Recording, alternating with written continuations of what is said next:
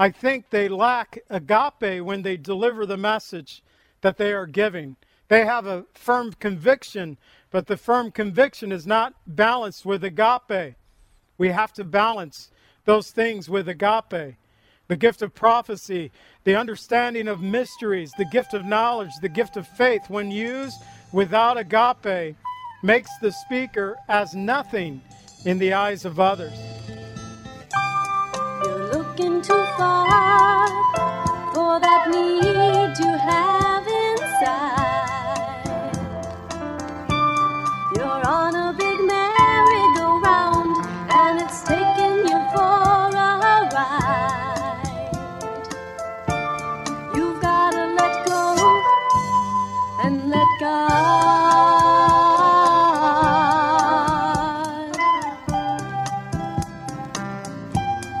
Welcome to the Cleansing Word. We invite you to stay with us as Pastor John Pennell of Calvary Chapel Lake Villa takes us through a verse by verse study from God's Word. Each Monday through Friday, we'll be airing messages to encourage you in your faith that you might grow in the knowledge of our Lord and Savior, Jesus Christ. I hope that you enjoy this broadcast, and I'll return at the close of this teaching to give you more information about our church and how you can obtain a copy of this message. Now, here's Pastor John with today's message from God's Word. do in your life. He can get rid of pain and get rid of strife. All you've gotta do is let go and let God. All right, as we get transitioned from our worship to the teaching of God's Word, we're going to be looking at 1 Corinthians 13. I titled this from the passage itself, A More Excellent Way. And this passage, a portion of it, almost in every wedding that I perform, someone ends up reading a pa- portion or all of this passage. Sometimes it's the bride and the groom reading to one another, other times it's friends, maybe the uh, maid of honor or the best man reading this passage. Maybe it's the preacher. Maybe I do it every once in a while for them. It is known as the love chapter, and Paul presents it to us to have a greater understanding of love itself according to the Word of God. We closed last week with the Apostle Paul encouraging us in 1 Corinthians 12:31, saying, "Earnestly desire the best gifts, and yet I will show you a more excellent way." Paul's exhortation to earnestly desire the best gifts really sets us up for this classic discourse on love that's found in 1 Corinthians 13. In the Bible, there are three well known Greek words for love eros, phileo, and agape. Eros is the word originally used in classical Greek, speaking about the love between sexes, the love of a sweetheart, or the love of a husband for his wife and the wife for the husband. Phileo is a broader term generally used for the love of friends. Uh, we know it as the brotherly love. Philadelphia in our own country is named the city of brotherly love. And it speaks about having that friendly affection that we have toward others. It can speak about that affection that parents have to their children, children to their parents, uh, being a love of a citizen of a state to which we belong. And the other word that we find is agape. It is used for a higher type of love, a love that is all absorbing, completely dominates one's whole being. This word is the word that we have in this chapter when it speaks about love. Every time it uses the word agape. So today we're going to look at a passage from 1 Corinthians 13. I titled it A More Excellent Way. And we're going to see in our first point the gifts without love, verses 1 through 3, love defined, verses 4 through 7, and the greatest of these, verses 8 through 13. I'm going to go ahead and read our first point, verses 1 through 3, the gifts without love, and open us in prayer. 1 Corinthians 13, verse 1 Though I speak with the tongues of men and of angels, but have not love, I have become as sounding brass or clanging cymbal. And though I have the gift of prophecy and understanding all mysteries and all knowledge, and though I have all faith, so that I could remove mountains, but have not love, I am nothing. And though I bestow on all my goods to feed the poor, and though I give my body to be burned, but have not love, it profits me nothing. So, Father, I pray that you would bless us now as we look into this just great passage in the Bible. We know that every word in the Bible is good. Some, Lord, speak to us more than others. Lord, I pray that you would help this passage speak to us in a great way this day. We pray in the name of Jesus. Amen. So, the gifts without love, the gifts without agape. And we find that in the Bible there are three words it's agape, agapeo, or agapetos. They are found in the New Testament a total of 320 times. And they always are translated as love or to love or the beloved. And they always defined agape. To me, it's a giving love that expects nothing in return. Here, Paul uses the word agape eight times in six verses in 1 Corinthians 13. In verse 1, he says, Though I speak with the tongues of men and of angels, but have not agape, I've become sounding brass or a clanging cymbal. Though I speak with tongues, he's already went through this in chapter 12, talking about the gifts of the Holy Spirit, the gifts of tongues, glossia in the Greek. And when used properly, this gift magnifies the wonderful works of God. We discover this in Acts 2, verse 4, and also in verse 11. The Bible telling us on the day of Pentecost, when they were filled with the Holy Spirit and began to speak with other tongues, as the Spirit gave them utterance, we heard them speaking in our own languages the wonderful works of God. So the gifts of tongues should naturally magnify the wonderful works of God. Years ago, Lily and I were sitting in a revival meeting at a Pentecostal church. Toward the end of the service, several people began speaking in tongues all at once. And although the use of tongue gifts may have seemed strange to this Southern Baptist kid, it did not surprise us. We were at a Pentecostal church, it's what we would expect. What did surprise me, though, was the evangelist saying, if you don't understand what's going on, then you need to get your life right with God. We were right with God. What we did not understand was their use of the sign gifts in contradiction to the Word of God. We learned last week when speaking in tongues, Paul instructed the church there in Corinth, 1 Corinthians 14 27 and 28. If anyone speaks in a tongue, let there be two or the most three, each in a turn. Let one interpret. If there is no interpreter, let him keep silent in the church. Let him speak as to himself and to God. There were no interpreters. They didn't speak in turn, they were speaking all at once. It was in contradiction to the very word of God. Yet this did not bother me as much as the evangelist who condemned us for our lack of understanding. Then it was apparent that to me that she did not have the gift of agape. She was not operating with love, was not operating with agape. With agape, you would desire to instruct, you would desire to help others to understand the gift of tongues. Whether of men or of angels, when spoken without agape, well, it causes the user to become like a sounding brass or a clanging cymbal to the hearers. The sign gifts without love, verse 2 tells us, though I have the gift of prophecy and understand all mysteries and all knowledge, and though I have all faith, so that I could remove mountains, but have not love, I am nothing. Prophecy. We've already learned this looking at it in chapter 12, this Greek word that speaks about foretelling of future events that have not taken place, or the forthtelling uh, the preaching of the Word of God. This is a type of prophecy, a type of gift, the declaring of the Word of God. To speak forth the Word of God, Like when preaching or teaching is forthtelling. To tell of the future things is foretelling. Those who prophesy are to bring edification, exhortation, comfort to the hearers. In 1 Corinthians 14:1 it says, "Pursue love and desire spiritual gifts, but especially that you might prophesy." Paul saw prophecy, the gift of prophecy, of, of one of the great gifts. He said, especially that you might prophesy.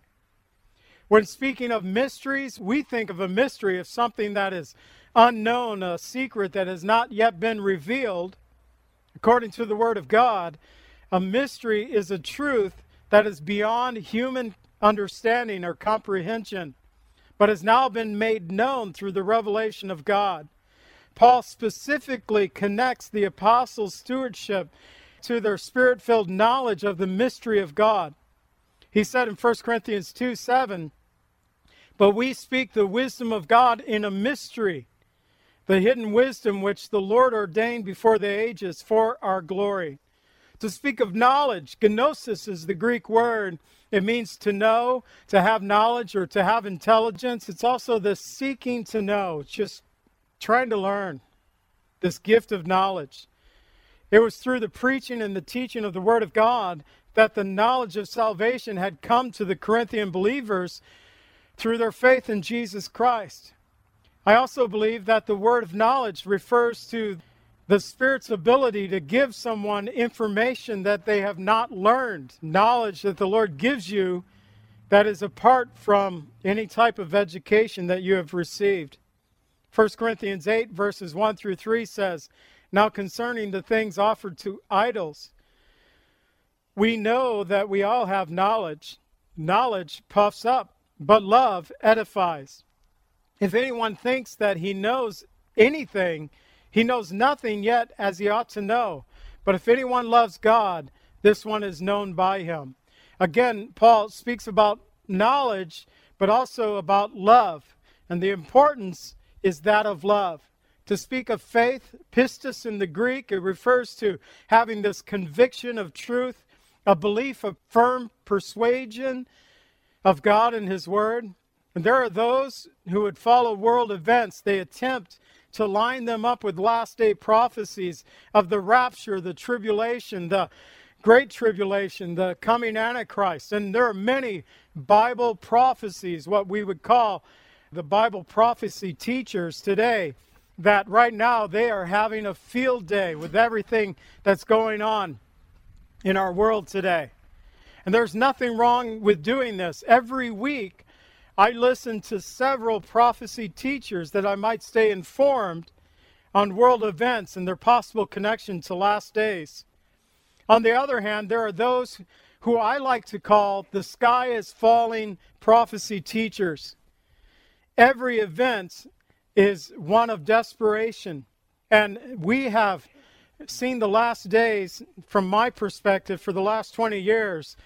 The last day has been coming tomorrow every day for the last 20 years, and it's not here yet. So I always take some of those with a grain of salt. I think they lack agape when they deliver the message that they are giving. They have a firm conviction but the firm conviction is not balanced with agape. We have to balance those things with agape. The gift of prophecy, the understanding of mysteries, the gift of knowledge, the gift of faith, when used without agape, makes the speaker as nothing in the eyes of others. And then great sacrifice without love. He says, Though I bestow my goods to feed the poor, all my goods, though I give my body to be burned, but have not love, it profits me nothing. Even the greatest sacrificial offerings of all your earthly goods or even your body, it's a one time gift. You can only sacrifice your life once for someone else. If it's done without love, it's done without profit of the one who is giving. Without profit, it means to have an advantage. On the other hand, the greatest example of someone giving his all is that of Jesus, his death upon the cross. And this is because Jesus gave his life in agape. The love of the Son John 15, 13 tells us, No greater love than any man than this, than to lay down his life for his friends. The love of the Father in Romans 5 8 tells us that God demonstrates his own love toward us, that while we were yet sinners, Christ died for us. The love of the Holy Spirit in Romans 15 30 says, Now I beg you, brethren, though the Lord Jesus Christ and through the love of the Spirit, that you strive together with me in prayers to God for me. He says, I beg you, brethren, through the Lord Jesus Christ, through the love of the Holy Spirit, that you strive together with me in the prayers to God for me. He named all three persons of the Godhead there God the Father, God the Son, and God the Holy Spirit. But he mentioned the agape love of the Holy Spirit and the love of believers. In Romans 5 5, it says, Now hope does not disappoint because the love of God has been poured out in our hearts by the Holy Spirit who was given to us. The love of God has been poured out into our hearts. And whether using one of the sign gifts or our natural abilities, we must function with agape. We must function with love toward others. He defines love for us in 1 Corinthians 13, verses 4 through 7. I'm going to read it for you. Love suffers long and is kind. Love does not envy. Love does not parade itself, is not puffed up. Love does not behave rudely, does not seek its own, is not provoked, thinks no evil, does not rejoice in iniquity, but rejoices in truth, bears all things, believes all things, hopes all things, and endures all things. Agape as I like to describe it, a giving love that expects nothing in return, is a love that is long suffering and kind. To be long suffering is to be long spirited or forbearing or patient. To be kind, it speaks about a kindness or an obligation, willing to help or to assist others. Are you allowing Jesus' agape to flow through you with love, long suffering, with kindness toward others? Love does not envy or parade itself. To be envy, it's a word that is translated as zealous or to have zeal in other places in the Bible. It speaks about to busy oneself with something. To be envious, you're always looking at what other people's have and desiring it for yourself. To parade yourself, it speaks about boasting or vaunting yourself toward others. And are you allowing Jesus' agape to keep you from burning envy, from vain boasting? Agape is not puffed up, it is not rude. To puff up, it speaks about that pride that we can have. In context, it refers to having pride against another. To be rude, we understand that. It's having this attitude that is very ugly, unseemly, unbecoming toward others. And again, are we allowing Jesus' agape to keep us from pride that leads to rude behavior? Agape does not seek his own, is not provoked, it thinks no evil. To seek our own, it, it is a Greek word that speaks about to worship God, or in a bad sense, which Paul uses it here, it's a word that speaks to plot against another.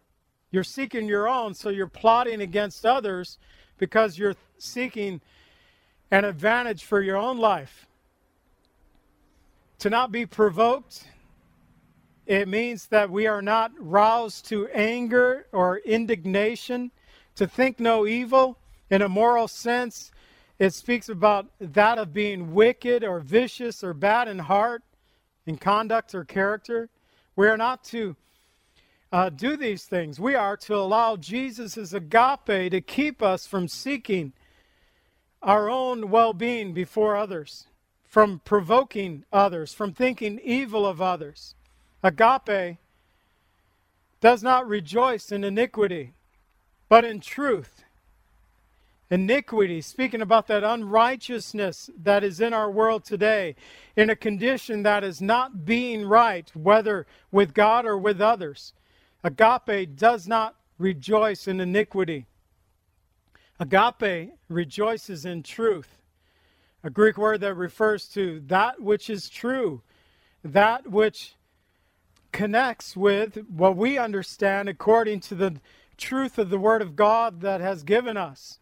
And are we allowing Jesus' agape to keep us from rejoicing in iniquity, the iniquity of others, but rejoicing in truth? Agape bears all things. Agape believes all things. Agape hopes all things. Agape endures all things. Agape bears all things. It, it means to cover over with silence. Uh, we might say a concealing. It's a hiding of the faults of others, covering them up. Often people like to expose the faults of others, but agape doesn't do that. It conceals them for others. Agape bears all things. We cover over the faults of others. Agape believes all things, a Greek word that uh, has its roots in the Greek word pistis, referring to one's conviction of truth. It's to have faith. We have faith in all things that God is going to work in every situation. Agape hopes all things. It's to look for with expectation. We have this hope. In the end, God wins. And agape endures all things. It means to stay under, to bear under. It speaks about perseverance under trial. Agape helps us to do that. Are you willing to allow Jesus' agape to help you to bear the trials in this life? to believe in the work of God in this life, to hope with expectation of the coming of the Lord Jesus Christ, to endure the weights and the trials of this world and others until you see Jesus face to face. The founding pastor of the Calvary Chapel movement, Pastor Chuck Smith, he loved to take this portion of Scripture and to read his own name into the passage in verses 4 through 7. And so if I do it by putting my name here, it just doesn't seem to fit as well. If I read it to you this way, it says, John suffers long and is kind. John does not envy. John does not parade himself, is not puffed up, does not behave rudely, does not seek his own, is not provoked, thinks no evil does not rejoice in iniquity, but rejoices in truth. John bears all things. John believes all things. John hopes all things. John endures all things. Well, I read through that as I'm reading it to you. I'm thinking, yeah, uh, th- not so much. Hit some of those points, and I don't fit well in there. But the name that does fit well in there, if we would exchange love for Jesus, it fits perfectly. Jesus suffers long and is kind. Jesus does not envy. Jesus does not parade himself, is not puffed up. Jesus does not behave rudely, does not seek his own, is not provoked, thinks no evil, does not rejoice in iniquity, but rejoices in truth. Jesus bears all things. Jesus believes all things. Jesus hopes all things. Jesus endures all things. I would challenge you to insert your own name in there. See how you line up. We must continually bear, believe, hope, endure all things with agape. I'd like to continue to encourage you to reach out to people this week, at least three. Let them know that you're thinking of them. It could be a friend, a coworker, a neighbor, a church member.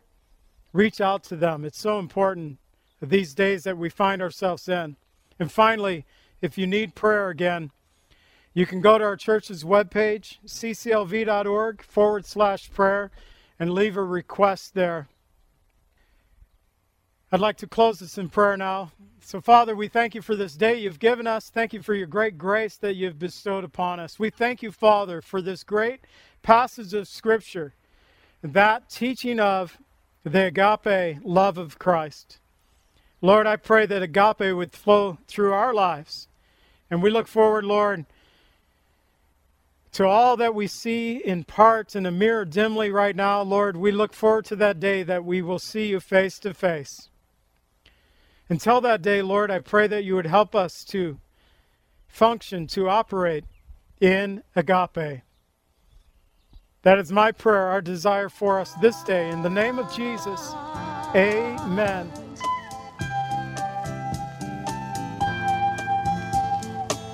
Calvary Chapel is a fellowship of believers in the Lordship of Jesus Christ. Our greatest desire is to know Christ and to be conformed into his image by the power of his Holy Spirit.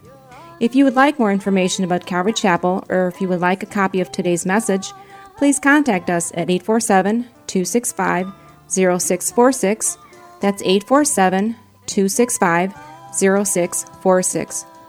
Thank you so much for joining us today, and may the Lord richly bless you as you worship Him today.